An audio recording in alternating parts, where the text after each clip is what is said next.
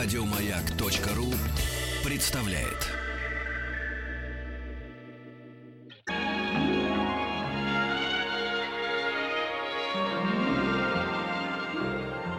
Уральские самоцветы.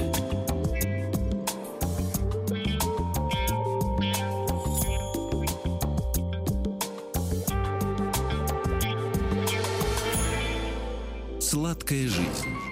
И сегодня не слипнется.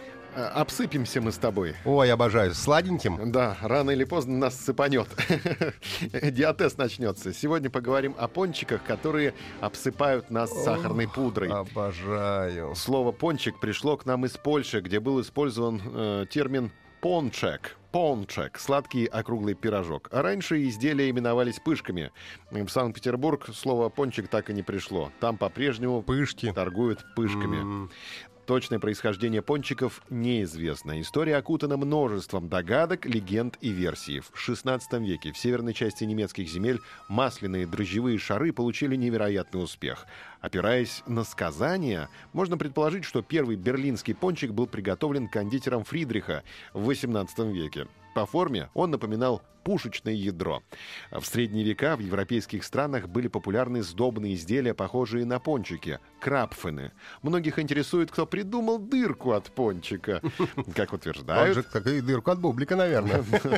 думаю, что нет. Разные люди. Разные люди. Капитан Хансен Грегори был замечен в производстве дырки От пончика. в пончике, да. А вот о том, кто первым придумал начинять пончики ягодами, фруктами и прочим топпингом, данных нет. Сегодня разновидностей пончиков огромное количество от известных русских до американских. В продаже представлены пончики с самыми разнообразными начинками. Кремовыми, ягодными, фруктовыми, карамельными, шоколадными, с глазурью или обильно посыпанной сахарной пудрой.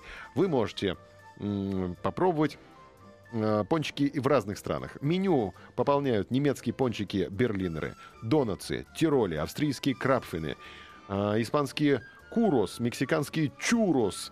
Э, В кухне Дании существуют эблскиверсы, глабули или глабули с медом из Черногории. А туда, э, если мы поедем, куда ударение надо ставить в Черногории? На Черногорию. Ты ж был там. Там Добра, да? Деревушка Добра, значит, глобули. Там у них обычно ударение на... Первый слог. На первый слог падает. Да, швейцарские тиргели, шенкели, а также сфенш из Марокко. Можно готовить не только сладкие пончики, но и по образцу индийских кулинаров делать пончики с креветками или горохом. Удивят покупателей и маласадос. Пончики знаменитые на Гавайских островах, не имеющие определенной формы. Пончики пикаронес в республике Перу жарят прямо на улице. Они достаточно крупные, вылавливают их специальной палкой и подают с сиропом или соусом, который у каждого торговца приготовлен по индивидуальному рецепту. Итальянцы могут похвастаться не только сладкими пончиками, но и сырными вариантами этого блюда.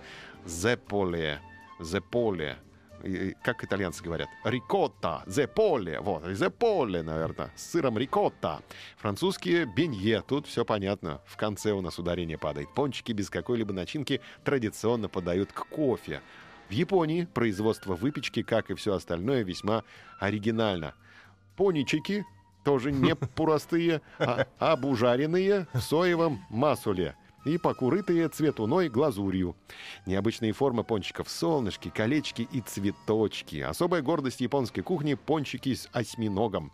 Ну и, конечно же, стоит включить в меню а, самые вкусные польские пончики. Поляки придумали пончикам свой день — толстый четверг, когда сладкая выпечка продается повсеместно и проводятся состязания по поеданию пончиков. То есть сегодня у нас толстый четверг, поэтому мы говорим про пончики.